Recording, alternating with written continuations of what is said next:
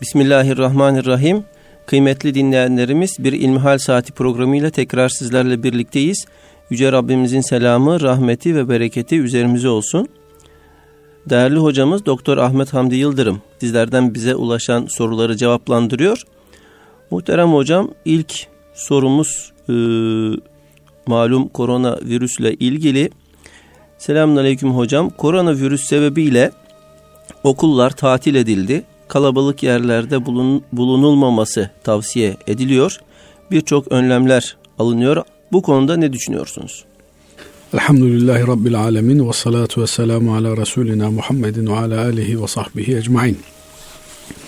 Öncelikle tabi bütün hepimize geçmiş olsun diyorum. Henüz geçmiş değil bu bela, bu afet e, yavaş yavaş her tarafı kasıp kavuruyor. Bazı memleketlerde çok ileri boyutlara gittiğini duyuyoruz, işitiyoruz. Ümit ediyoruz ki inşallah memleketimizde daha basit bir şekilde atlatılır. Tabii bunun basit bir şekilde atlatılabilmesi için de bizlerin üstün gayret göstermemiz gerekiyor. Meselenin e, vahametinin farkında olmamız gerekiyor. Elbette takdiri ilahi, takdirden kaçış yok.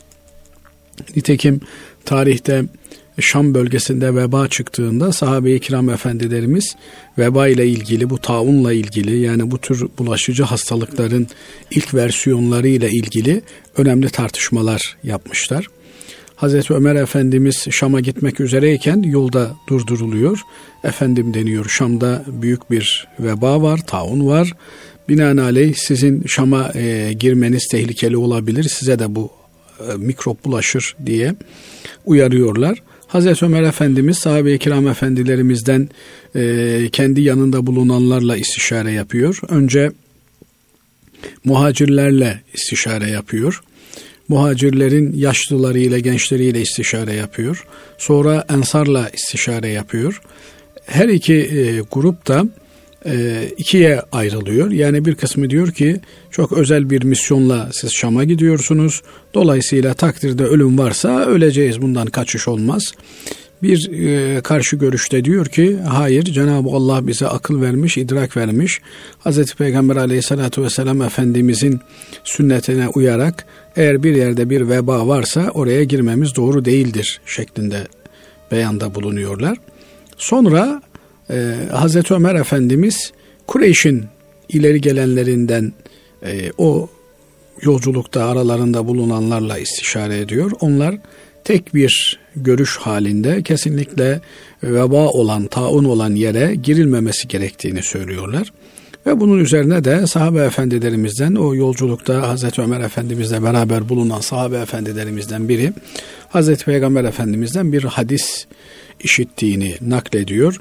Bir yerde veba çıkarsa oraya girmeyiniz, orada olanlar da oradan çıkmasınlar. Yani ilk karantina uygulaması Hz. Peygamber aleyhissalatü vesselam Efendimizin bu hadisine binaen Şam'da uygulanıyor. Şam dış dünyaya kapatılıyor. İçeride olanların dışarıya, dışarıda olanların da içeriye girmesine müsaade edilmiyor. Bunun üzerine Hz. Ömer Efendimiz Şam'a girmekten vazgeçiyor.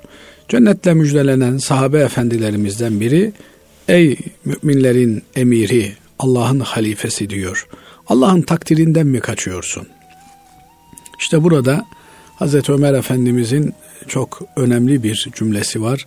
Evet diyor. Allah'ın bir kaderinden öbür kaderine kaçıyorum diyor. Dolayısıyla insan yeryüzünde ve gökyüzünde her nerede olursa olsun Allah'ın kaderiyle çevrilidir. Allah'ın kaderinden kaçmak diye bir şey söz konusu değildir. Zaman zaman tabi bu korona virüsü münasebetiyle insanlarımız şaka da yapıyorlar. Bir takım e, çekimler gönderiyorlar. İşte bunlardan bir tanesi de WhatsApp'lara düşen e, adam çok e, dikkatli her türlü hijyen tedbirini alıyor. Elini ayağını yüzünü yıkıyor, sabunluyor. Efendim eldivenlerini takıyor, maskesini takıyor, gaz maskesini takıyor. Tam dışarıya çıkarken bir araç gelip çarpıyor ve ölüyor.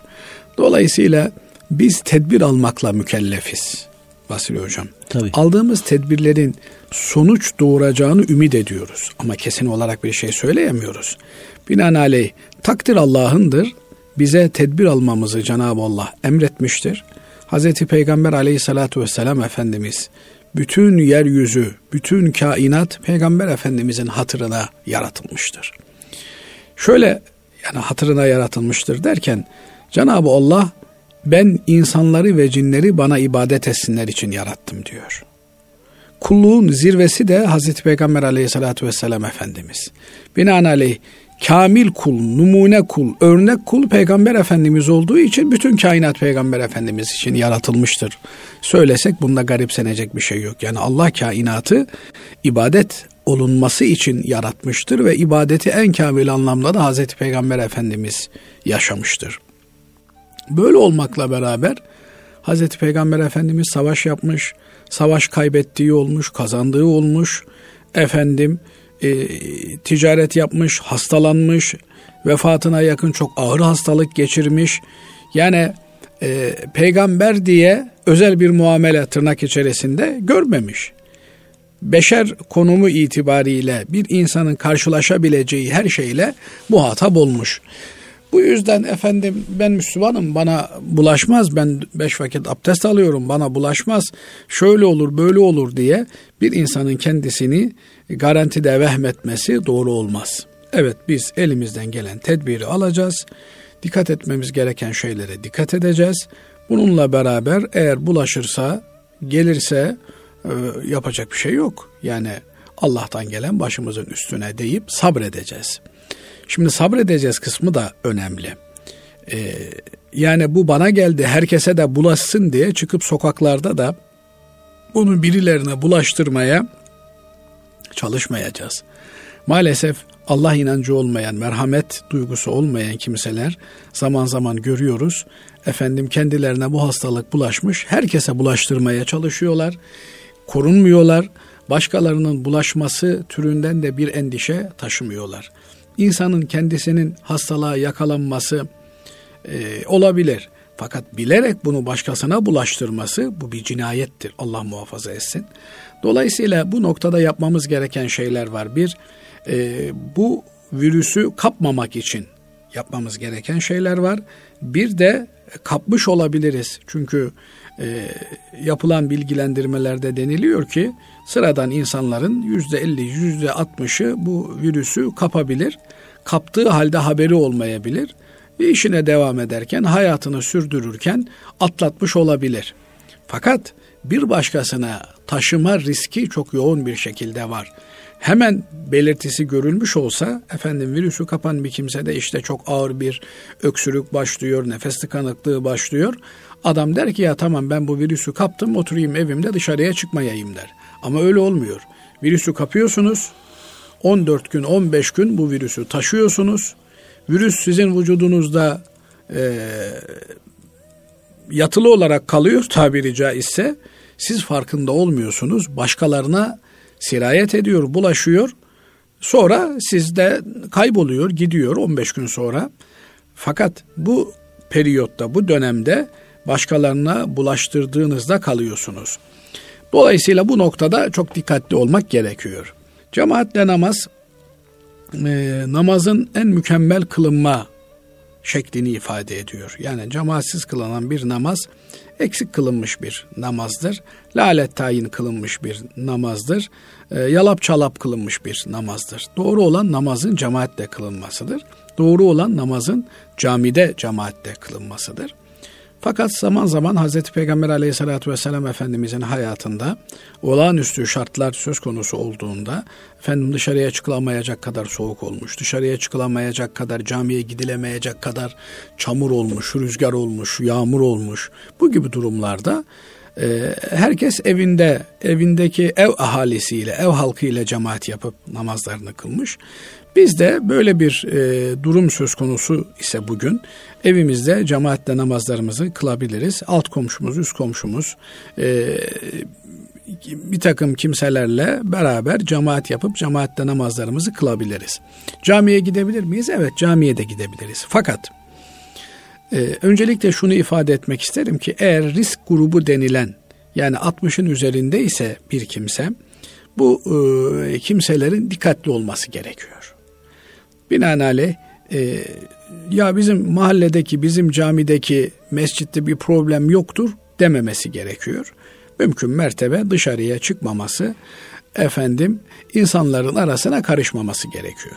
İkinci bir husus da Basri Hocam, eğer ben kendimi genç hissediyorum işte diyelim ki 50 yaşındayım. Ben bu virüsü atlatırım, bu virüs bana bulaşmaz diye böyle bir e, bir şey vehmediyorum kendimde. Fakat eğer evimde 60 yaşın üstünde, 70 yaşın üstünde insanlar varsa o zaman ben dışarıdan kaptığım virüsü getirip onlara aktaracağım demektir. Bu noktada da benim aşırı titiz olmam, aşırı dikkatli olmam gerekiyor. Binaenaleyh evde bir temas söz konusu olacaksa muhakkak evlere girdiğimizde çok ciddi bir şekilde elimizi, ayağımızı, yüzümüzü, burnumuzu neyse yıkamamız gerekiyor. Ee, ev elbiselerini hemen giymemiz gerekiyor. Belki dışarıda giydiğimiz elbiseleri güneşe veya havalandırmaya bırakmamız gerekiyor. Eğer evimizde kronik bir hasta varsa efendim o zaman çok daha aşırı bir titizlik göstermemiz gerekiyor. Binaenaleyh fakat eğer siz diyorsanız ki Basri Hocam ya ben işte 40 yaşındayım, evde hanımım var, çocuklarım var, bir risk grubunda değilim ben. Bu durumda camiye gidebilirsiniz tabii. Camiyi camaatsiz bırakmak da doğru bir şey değil.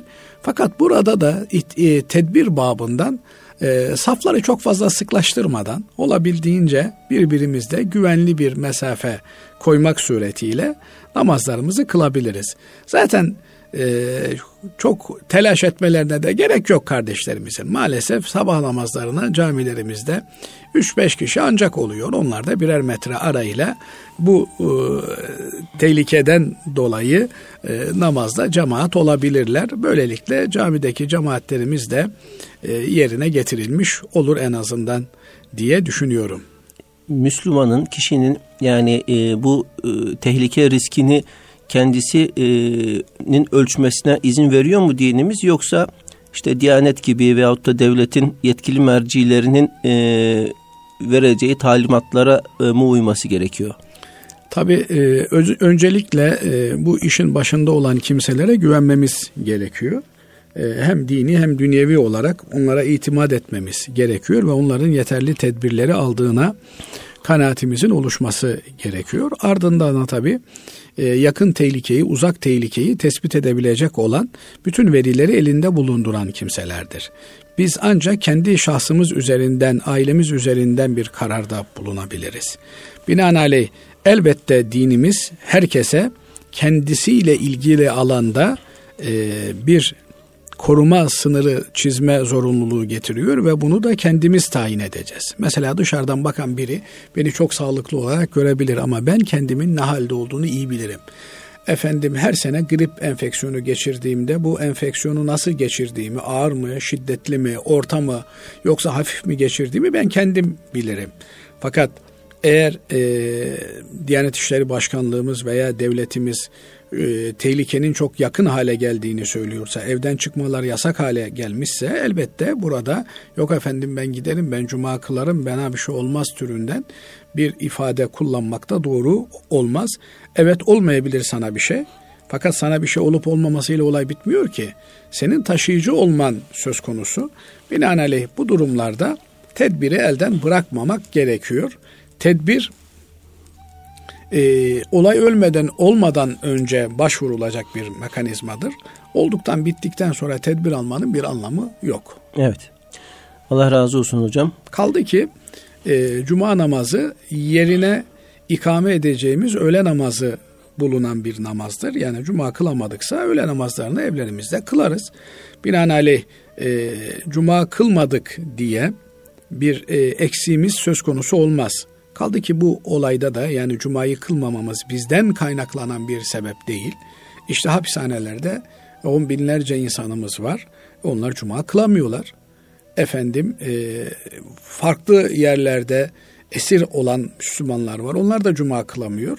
Burada da bir mikrop bizi esir aldı diyeceğiz. Yani yapacak başka bir şey yok. Evet. Allah razı olsun. Diğer sorulara geçelim. Ee, dinleyicimiz diyor ki Kur'an-ı Kerim'in bize kafirlere karşı takınmamızı öğütlediği tavır nedir? İncelediğim farklı tefsirler neticesinde kafam biraz karıştı. Her türlü inançsıza karşı sert, dik ve katı olmak mı gerekiyor yoksa nazik olmak da caiz midir? Şimdi burada tabii e, insan ile e, o insanın sahip olduğu fikri birbirinden ayırmak lazım. Bizler e, tabiri caizse müşteri veli nimettir. Her bir insan tebliğ edeceğimiz, dini anlatabileceğimiz bizim için çok büyük bir değer demektir. Binaenaleyh biz kızarak, bağırarak dini anlatamayacağımız için insanlara olabildiğince nazik, kibar olmakla yükümlüyüz. Bu insan dinsiz olabilir, ateist olabilir, efendim farklı bir dine mensup olabilir. Biz ona yanlış yolda olduğunu anlatabilecek, hakkı ve hakikati tebliğ edebilecek bir zemini her daim surette bulmalıyız. Nitekim ayeti kerimede vehcurhum hecran cemila onları güzel bir şekilde terk et e, emredilmektedir. Hecri cemil yani ayrılırken güzel olarak ayrılmak, kırmadan, dökmeden bir daha ilişki kurmaya engel olmayacak şekilde ayrılmaktır. Yine Firavun'a e, gönderilen Musa aleyhisselam ve kardeşi e, ne hitaben Cenab-ı Allah ve kula lehu kavlen leyyinen ona yumuşak söz söyleyin. Gönül alıcı söz söyleyin. Onu e, İslam'a ısındıracak mahiyette konuşun e, şeklinde bir talimatla e, gö- görevlendirmekte, Firavun'a göndermektedir. Eğer bağırır çağırırsanız, sert konuşursanız, kaba saba sözler söylerseniz o zaman siz etrafınıza kimseyi bulamazsınız. Nitekim Cenab-ı Allah Kur'an-ı Kerim'de وَلَوْ كُنْتَ فَضَّنْ غَلِيظَ الْقَلْبِ لَنْفَضُّوا مِنْ حَوْلِكَ Eğer sen kaba saba sözlü, katı kalpli biri olsaydın etrafından herkes dağılırdı buyurmaktadır. Hz. Peygamber aleyhissalatü vesselam Efendimizin siretine baktığımızda kendisinin daima insanların gönlünü alan bir e, üslup içerisinde olduğunu görüyoruz. Efendimiz Aleyhisselatü Vesselam'la konuşan herkesin önce gönlüne bir ferahlık e, geliyordu. Efendimiz Aleyhisselatü Vesselam bunu kullanarak insanlara hakkı doğruyu ifade ediyordu. Fakat eğer e, bir sistem olarak, bir rejim olarak gavurluğa e, karşı yaklaşımımız söz konusu ise o zaman kesinlikle bir taviz vermememiz gerekiyor. Dinsizliğe, imansızlığa prim vermememiz gerekiyor. Bizim bir kimse eğer e, dinsizliği yaymaya çalışıyorsa, insanları ifsad ediyorsa, artık e, ondan ümidi kesmişsek buna karşı sert olmamız gerekiyor. Asla ona karşı müsamahakar olmamız doğru bir davranış olmaz. Mesela e, eğer evinizde bir televizyon var ve bu televizyondan gün boyu dinsizlik propagandası yapılıyorsa aman efendim ne olacak misafir gelmişler çocukturlar bunlar seyretsinler diye bir tolerans gösteremezsiniz. Ama çocukları engellemek için de bağırıp çağırarak onların gönlünü kırmanız da doğru olmaz. Dolayısıyla çocuklara hoş bir şekilde, tatlı bir şekilde başka bir şeyle meşgul ederek onların e, efendim dinsizliği yayan, neşreden şeylerden uzak durmasını temin etmek lazım gelir. Bu noktada temel cümlemiz şudur. Biz e, günaha kızarız, küfre kızarız ama günahkara bu kızgınlığımızı taşırmayız. E, kafire kendi insani yönüne yönelik bir nefretimiz söz konusu olamaz. Nefret edersek nasıl ona tebliğde bulunacağız? Aksine ona merhametle yaklaşırız. Dolayısıyla onu kazanmaya, ona e, İslam'ı anlatmaya gayret ederiz. Fakat e, asla gavurluğa tahammül etmeyiz. Eğer bir yerde e, biz zarar görmeye başladık ise veya e, Müslümanlar zarar görmeye başladı ise o zaman net bir tavrımızı ortaya koyarız. Evet. Değerli hocam, üçüncü sorumuz şöyle. Ben 21 yaşında bir erkeğim. Kadınlara okulda, sokakta veya internet ortamında yazışarak veya konuşarak İslam'ı anlatabilir miyim? İşte bugün içerisinden örnek verecek olursak yani ortada bir virüs var. Bu virüs insanlara bulaşıyor. Ee, bu virüslü ortamda hizmet yapan doktorlarımız var. Bu doktorlarımızın hizmet edebilmesi için önce kendilerinin sağlıklı olması lazım. Artı virüsü de kapmamaya gayret etmeleri lazım. Onun için eldiven kullanıyorlar. Onun için e, maske kullanıyorlar. Steril bir e, ortamın içerisinde bulunmaya çalışıyorlar. Biz de tebliğ yaparken öncelikli olarak kendimizi korumayı hedef almamız gerekiyor. Eğer e, biz kendimizi korumazsak, korumak için genel gerekli malzemelerle, donanımlarla e, kendimizi donatmazsak o zaman tehlikelere açık hale geliriz ve her türlü tehlike bizi gelir bulur. E, ben de birilerine tebliğ yapmak için yola çıktığımda önce karşı taraftan bana bir zarar gelmesine mani olacak şekilde tedbirimi almam lazım geliyor. Ve e, şöyle bir söz var cehenneme giden yollar iyi niyet taşlarıyla döşelidir diye. E, binaenaleyh ben cehenneme gitmemeye niyet etmeliyim. E, ama ben iyi niyetliyim, bir takım hizmetler yapmak istiyorum, insanlara tebliğde bulunmak istiyorum, insanlara şifa dağıtmak istiyorum diye. Gelişi güzel eğer e, yola çıkarsak o zaman kendimizi de mahvederiz, karşımızdaki insanı da mahvederiz. Binaenaleyh biz e, sağlam ve emin adımlarla doğru neticeler almaya yönelik gayret etmeliyiz, çalışmalıyız. Kendimize yakın gördüğümüz, kendimize tehlikesiz olarak e, değerlendirdiğimiz kimselerle hizmete başlamalıyız. Yoksa e, göz yapayım derken, kaş yapayım derken özür dilerim, göz çıkartabiliriz. Evet, Teşekkür ederiz değerli hocam. Kıymetli dinleyenlerimiz e, şimdi kısa bir araya gidiyoruz. Aradan sonra inşallah kaldığımız yerden devam edeceğiz.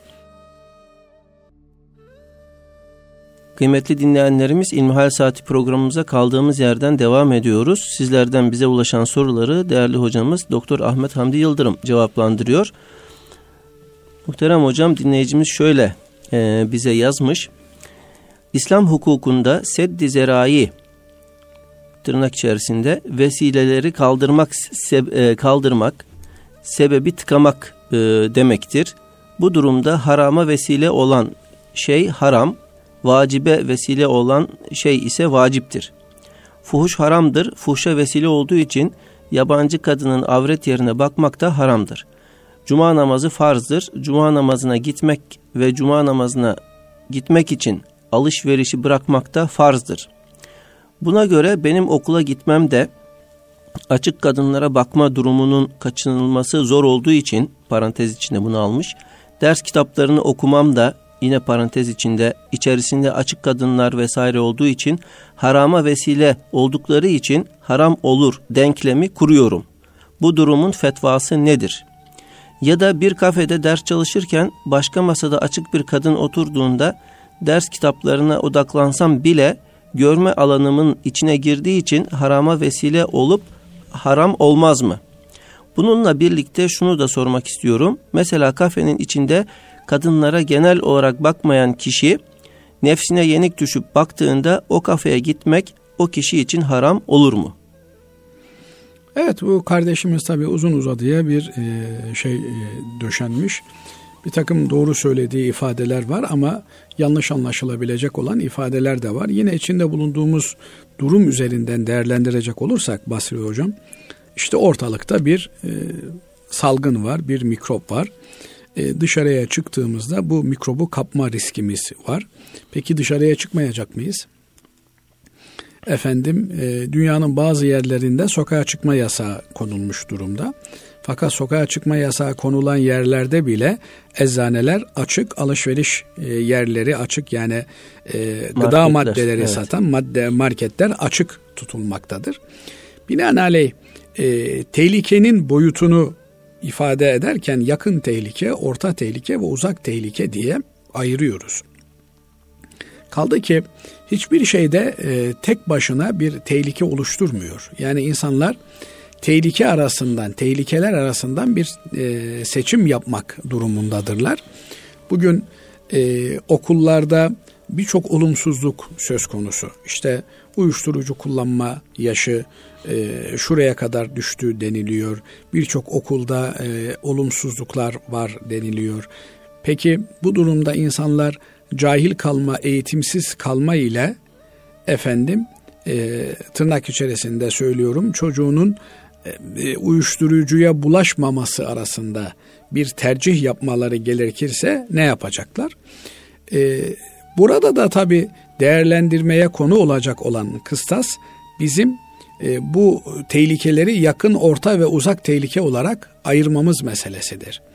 Yani eğer bir insan e, gönderdiği okulda çocuğunun yüzde seksen uyuşturucuya muhtela olduğunu, olabileceğini düşünüyorsa, karşılığında da işte bu okula göndermediğinde, bir semt ötedeki bir okula gönderdiğinde bu ihtimalin yüzde onlara düşeceğini düşünüyorsa, elbette çocuğunu o okula değil de bir başka okula göndermeyi tercih edecektir.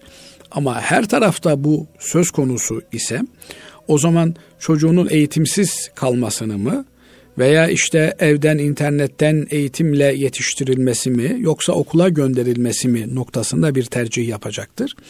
Mesela bugün e, ülkemizde Milli Eğitim Bakanlığı, Sağlık Bakanlığı oturmuşlar ve ortada bir e, salgın virüsü var, salgın bulaşıcı bir hastalık var.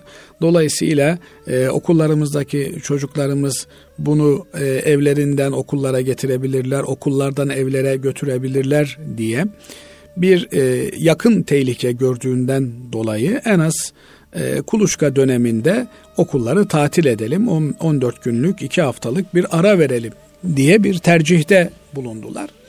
Şimdi e, bizim hayatımızın tamamı böyle tercihlerden ibarettir. E, eğer e, siz bir mikrop size bulaşacak diye yakın bir tehlike görüyorsanız elbette burada yapmanız gereken o tür ortamları terk etmektir. Bana bir şey olmaz deme lüksüne hiçbirimiz sahip değiliz. Fakat diğer taraftan e, Cenab-ı Allah gözlerinizi koruyun buyuruyor.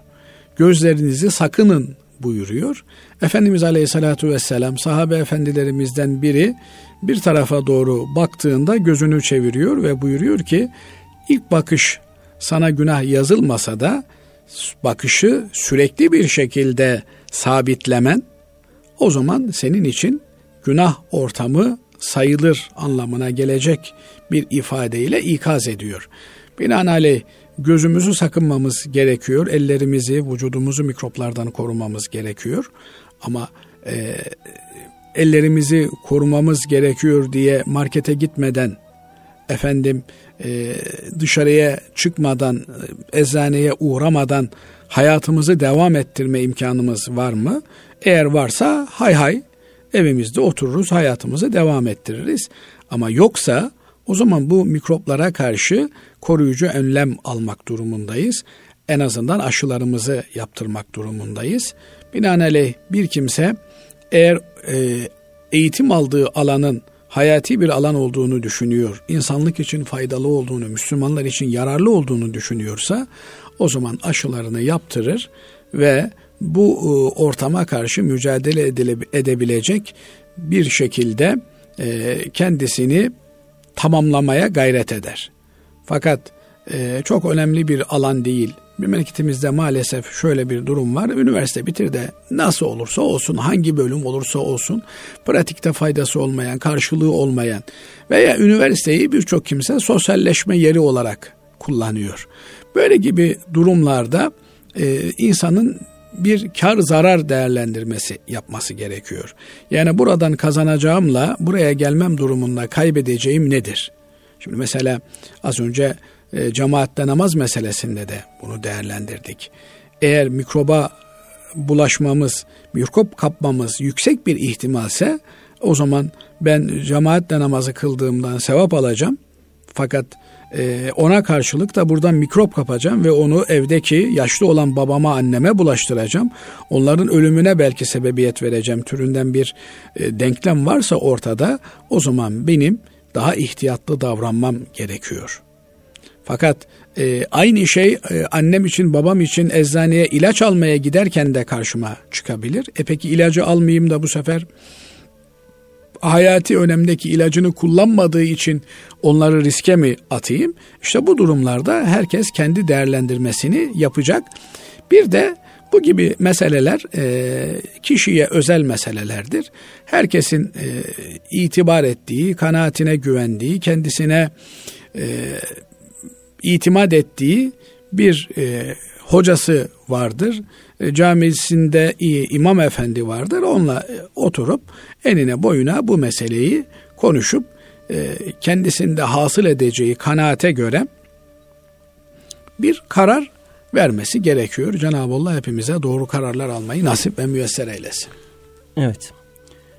Diğer bir sorumuz şöyle. Kullanılması haram olan bir ürünü satan satıcıya teşekkür edilmesi caiz midir? Mesela alkol satan kişiye teşekkür etmek gibi veyahut da tesettürsüz kadın bir öğretmene öğrencinin teşekkür etmesi gibi. Alkol satan kişiyi de düşünürsek alkol satarak haram bir iş yapıyorsa e, birisi de ona teşekkür ettiğinde satın aldıktan sonra alkol satmasına sunmasına teşekkür etmiş oluyor. Dolayısıyla küfür kapısı açılmış olmaz mı bu durumda? Şimdi tabii e, bunlar hep varsayımlar üzerinden üretilen sorular. Eğer bir adam e, alkollü bir yerden e, bir içki alıyorsa, şarap alıyorsa yani onun çok da e, umrunda değil teşekkür etmiş veya etmemiş demektir. E, binaenaleyh onun ilk yapması gereken e, şarap satın almaktan vazgeçmesi, içki satın almaktan vazgeçmesidir. Yani bir yerden sigara satın alıp da ondan sonra benim buraya teşekkür edip etmememde problem var mıdır diye sormanın bir alemi yok. Yani o kadar Müslümansan tırnak içerisinde sigarayı satın almazsın. Kaldı ki birine teşekkür etmek farklı bir şeydir. Yani e, oturuyordunuz ben size geldim bir zahmet verdim ayağa kalktınız. E, bana bir şeyi takdim ettiniz sundunuz size bir zahmet verdim. Siz de e, bunun karşılığında bana bir hizmet verdiniz. Ben hizmetinize teşekkür ediyorum anlamına bir nezaket ifadesidir. Yoksa ben size teşekkür ettim diye sizin efendim yüzünüze sürdüğünüz makyaj çok hoşuma gitti anlamına gelmiyor veya saç rengini çok hoşuma gitti efendim taktığınız bronş benim çok dikkatimi çekti ondan dolayı size teşekkür ettim anlamına gelmiyor. Bunlar e, sözü uzantısıyla değerlendirmek, sözü varacağı nokta ile değerlendirmek e, türünden şeyler çok akıllıca şeyler değil. Yani hani e, bir hikaye anlatırlar. E, hava kapalı demiş biri diğerine öbürü sen bana ördek dedin demiş. Ya ne alakası var demiş. Efendim işte hava kapalı demek yağmur yağacak demek. Yağmur yağacak e, demenin anlamı sen yağmurdan hoşlanıyorsun demek. Yağmurdan kim hoşlanır? Ördek hoşlanır. Sen bana ördek dedin. Bu böyle çok e, absürt bir e, çıkarmadır. Dolayısıyla bu tür vesveselere e, uzanmamak gerekir. E, bu noktada müsaadeniz olursa bir şey anlatayım. E, Tatlıcı Ali Efendi diye Bandırma'da bir e, arif zat vardı. Allah rahmet eylesin. Allah vefat rahmet etti. E, bu Tatlıcı Ali Efendi bir gün işte şehirler arası seyahat yaparken bir e, sarhoşun yanına otobüste denk gelmiş. Bir müddet sonra işte muhabbet açılmış ama bu yanında oturduğu kimse habire cebinden çıkartıyor şişeyi, dikiyor. Demiş ki ya demiş sarhoşlarda bir haslet var demiş. Ben hayatım boyunca demiş onların o hasletine imrendim durdum demiş. Allah Allah demiş ya adam. Nedir o demiş ya ne var yani bizde imrenilecek ne gördünüz siz demiş böyle hayret içerisinde. Ali Efendi de demiş ki ya demiş İçip içip de demiş kafanız kıyakken bir Allah çekiyorsunuz ya demiş kalpten, içten demiş. Ben öyle içten bir Allah diyemedim be demiş. Dolayısıyla yani e, biz bir insana teşekkür ederken ondaki e, güzelliğe, dini anlamda da güzelliğe yönelik bir teşekkür ettiğimizi düşünerek teşekkür ederiz. Yoksa efendim e, teşekkür ettiğimiz kimsenin günahlarına bakarak e, biz senin bu günahlarından çok memnun olduk onun için sana teşekkür ediyoruz anlamına bir teşekkür değildir bu. İnsanların gönlünü kazanmadan insanların ruhuna hitap edemezsiniz. İnsanların akıllarına hitap etme imkanınız yoktur. İnsanların eğer e, ruhuna hitap etmek istiyorsanız onların gönüllerini kazanmanız lazımdır. Bu da insani davranışlardan geçer, teşekkürden geçer, nezaketten geçer. E, bu tür ifadeler ''Aa ne güzel hoca efendi ben açık olduğum halde e, bana selam verdi demek ki benim açık olmamda bir problem yok'' türünden bir e, çıkarmaya çıkarsamaya da uygun bir davranış değildir. İnsani ilişkilerde birbirimize teşekkür ederiz. Bu e, insan olmanın birbirimizle güzel geçinmenin bir kuralıdır. Yoksa e, bana teşekkür etti ben filan partidenim demek ki benim partimi çok seviyor anlamına gelmez bunlar. Cenab-ı Allah hepimizi kendisine kul olabilme telaşında olmak gibi büyük bir nimetle perverde etsin diye dua ederiz. Evet. Değerli hocam, diğer sorumuz şöyle. Hangi vakit namazlarının sünnetleri yerine kaza namazı kılınması uygun olur? Kaza namazını e, günde üç vakit hariç her vakit kılabiliriz.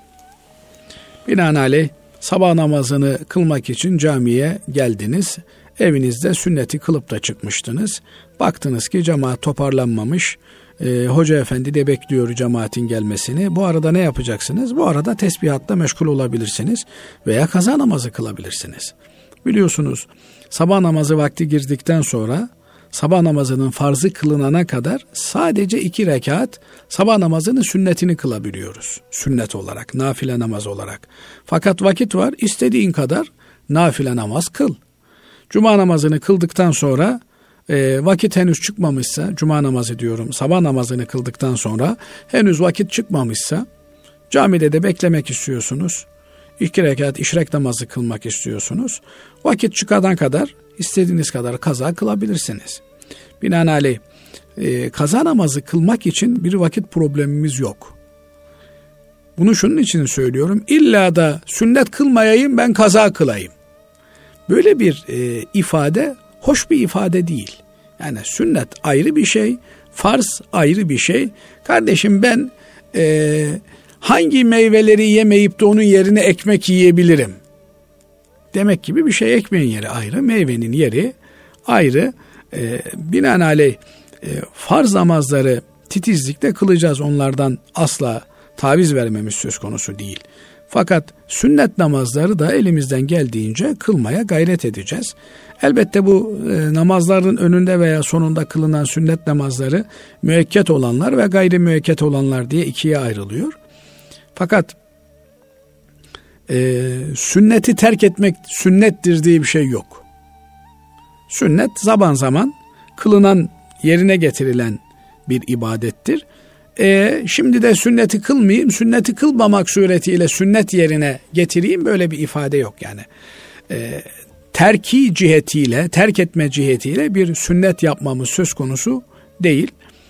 Eğer günlük olarak namazlarımızı kılmışız, bir e, aksatmamız söz konusu olmamışsa, yani sahibi tertip diyoruz, gününe gün namazlarını kılmış, eksik hiç namazı yok. Bu çok büyük bir mertebe. Böyle bir e, kimse ikindi namazını kılacaklar. Aa ben bugün öğle namazını kılmayı unutmuşum diye olmuşsa eğer elbette ikindinin sünnetini kılmaz da öğle namazının farzını kaza eder. Peşinden cemaatle beraber ikindinin farzını kılacak demektir. Ama ikindinin sünneti gayri müekkez sünnet. Ben bunları kılmayayım da ne ne kılacaksın onun yerine? Kaza kılayım. E kardeşim senin kaza namazın varsa e senin konuşman da abes bir şey. Senin oturup e, yatman da abes bir şey. Yani kaza namazlarını kılman lazım. Ben namazlarımı normal vakitlerde kılmayayım da sünnet vakti neyse sünnet kılmayıp da o vakitte kaza kılayım. Bu düşünce çok yanlış bir düşünce. Fakat bir kimsenin e, çok kaza namazı birikmiş. Adam bir gaflet etmiş. Beş yıl hiç namaz kılmamış. E tamam sen beş yıl e, yemek hariç, çalışma saatlerin hariç günde sekiz saat kaza namazı kılıyorsan o zaman başka hiçbir e, sünnet namazda kılma, nafile namazda kılma. Bütün nafileydi, sünnetti kılacağın namazların yerine kaza namazlarını kıl. Günde sekiz saat namaz kılıyorsa böyle bir adam amenna. E fakat 40 yılın başında bir öğle namazının sünnetini kılacaksın. Onu da sünneti kılmayayım, kaza kılayım olur mu? Olmaz kardeşim. Sünneti de kılacaksın. Kazanı da kılacaksın. Ne olacak? Beş dakika geç gidersin. Camiden beş dakika geç çıkarsın. Bir şey olmaz yani. Evet. Evet. Değerli hocam diğer sorumuz şöyle. Dinimizi öğrenip tatbik edebilmek için hocalara ihtiyaç var mıdır? Evet sağlık kitaplarından e, sağlığımızı koruyacak kadar bilgi öğrenip doktorluk yapabiliriz. Doktorlara ihtiyaç var mıdır? Sorusuyla aynı anlama geliyor bu. Allah insanları birbirlerine muhtaç kılmış. Binaenaleyh e, ben hoca olmadan din öğrenebilirim e, şeklinde bir e, kanaat yanlış bir kanaattir. Ben hoca oldum bundan sonra hocaya ihtiyacım yok şeklinde bir kanaat de yanlış bir kanaattir. Allah birbirimize bizi muhtaç kılmıştır. İmam cemaate, cemaat imama muhtaçtır. Efendim cemaatin imama ihtiyacı var mı? Var tabi. Kim öne geçecek? Aralarından birini geçirirler. Tamam aralarından birini öne geçirdiklerinde o imam oluyor. Dolayısıyla cemaatin imama ihtiyacı var. İmamın da cemaatle namaz kılabilmek için cemaate ihtiyacı var. Cenab-ı Allah dileseydi Kur'an-ı Kerim'i bize e, tek parça bir kitap olarak gönderirdi. Buna bakın ve burada ne yazıyorsa onu yapın derdi. Ama öyle yapmadı. Peyderpey peygamberine gönderdi ve peygamberi bize o Kur'an-ı Kerim'i tebliğ etti. Buradan da anlaşılıyor ki dinin yaşanabilmesi için bir kitaba ve o kitabı beyan eden, açıklayan bir peygambere ihtiyaç vardır. Alimlerimiz, hocalarımız da peygamber efendimizin varisleridir. Peygamber aleyhissalatü vesselam efendimizin misyonunu üstlenen kimselerdir. Peygamber aleyhissalatü vesselam efendimiz dini yaşamış ve yaşanmasına vesile olmuştur. Hocalarımız, alimlerimiz de dini en güzel şekilde yaşamaya gayret ederler ve etraflarındaki insanlara da örnek olurlar. Elbette e, ne kadar okursa okusun bir insan, ne kadar alim olursa olsun, ne kadar büyük bir insan olursa olsun, kusuru vardır, eksiği vardır, açığı vardır. O da kendisini tamamlamak için bir üst kaynağa, referansa müracaat eder. Bu yönüyle de e, hocalarımızın kendilerini hocalarının rahleyi tedrisatında sürekli bulundurmak suretiyle yenilemeleri gerekir. Ama öyle bir dönem gelir ki artık e, hocalar vefat etmiştir ve e, en üst tabaka hocalar kalmışlardır. Bu durumda da onların birbirleriyle oturup konuşup bir takım ilmi meseleleri müzakere etmek suretiyle birbirlerine yardımcı olmaları gerekir. Bu bir döngüdür. Herkes birbirine muhtaçtır. Halkanın hiçbir ferdi ben artık kendi kendimi idare ederim türünden bir düşüncenin içine giremez. Ne kadar alim olursa olsun eğer e, Allah'tan beslenmiyorsa Peygamber efendilerimiz direkt Cenab-ı Allah'tan vahiy alıyorlardı. Allah'tan besleniyorlardı. Onların bir başkasına ihtiyacı yoktu. Fakat onların varisleri olan, mirasçıları olan alimlerin böyle bir imkanları yok. Onlar Allah'tan vahiy almıyorlar. Binaenaleyh e, ya hocalarına müracaat edecekler veya hocaları kalmamışsa o zaman kendileri bir araya gelip birbirlerine e, iyiyi, doğruyu, güzeli hatırlatacaklar. Birbirleriyle istişare yapacaklar. Alimler böyle olunca elbette sıradan Müslümanların alimlerine, hocalarına danışması gerekir. Onlarla irtibatlarını koparmamaları gerekir. Efendim ben okuyorum işte her şey yazılmış okuyayım buradan okuduklarımla amel ederim. Ben kendi kendimi idare ederim. Bu çok yanlış bir tutum olur. Ee, onun için eskiler demişlerdir ki hocası olmayanın hocası şeytandır. Niye? Ee, ben bir kitaptan kendi kendime okuyacak olursam e, habire yanlışlarımı tasih etmekle, düzeltmekle meşgul olacağım demek olur. Niye? E, çünkü binlerce kitap yazılmış, milyonlarca kitap yazılmış. Bu kitapları rehbersiz okumaya kalkmak zaman zaman yarar yerine zarar da doğurur. Bu kitapları bir sırayla okumak gerekir. O sırayı da e, yine e, bizim okumamıza rehberlik yapan e, üstadımızın belirlemesi gerekir. Dolayısıyla bizim hocasız, alimsiz kendi başımıza din öğrenmemiz mümkün değildir.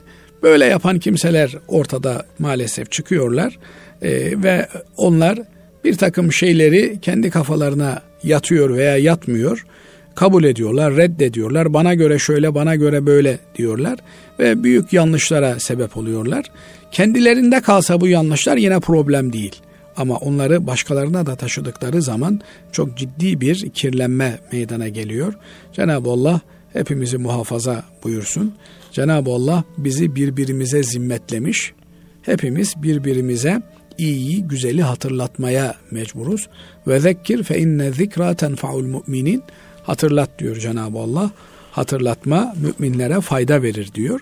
Elbette e, hocalarımız bize vaaz nasihat ettikleri gibi biz de hocalarımıza yeri geldiğinde mesnet teşkil etmeli, onlara güç kuvvet olmalıyız. Hocam hakkı hakikati olduğu gibi anlatmaktan geri durma. Bize düşen sizin söylediklerinize tabi olmaktır diyerek onları yüreklendirmeli, cesaretlendirmeliyiz.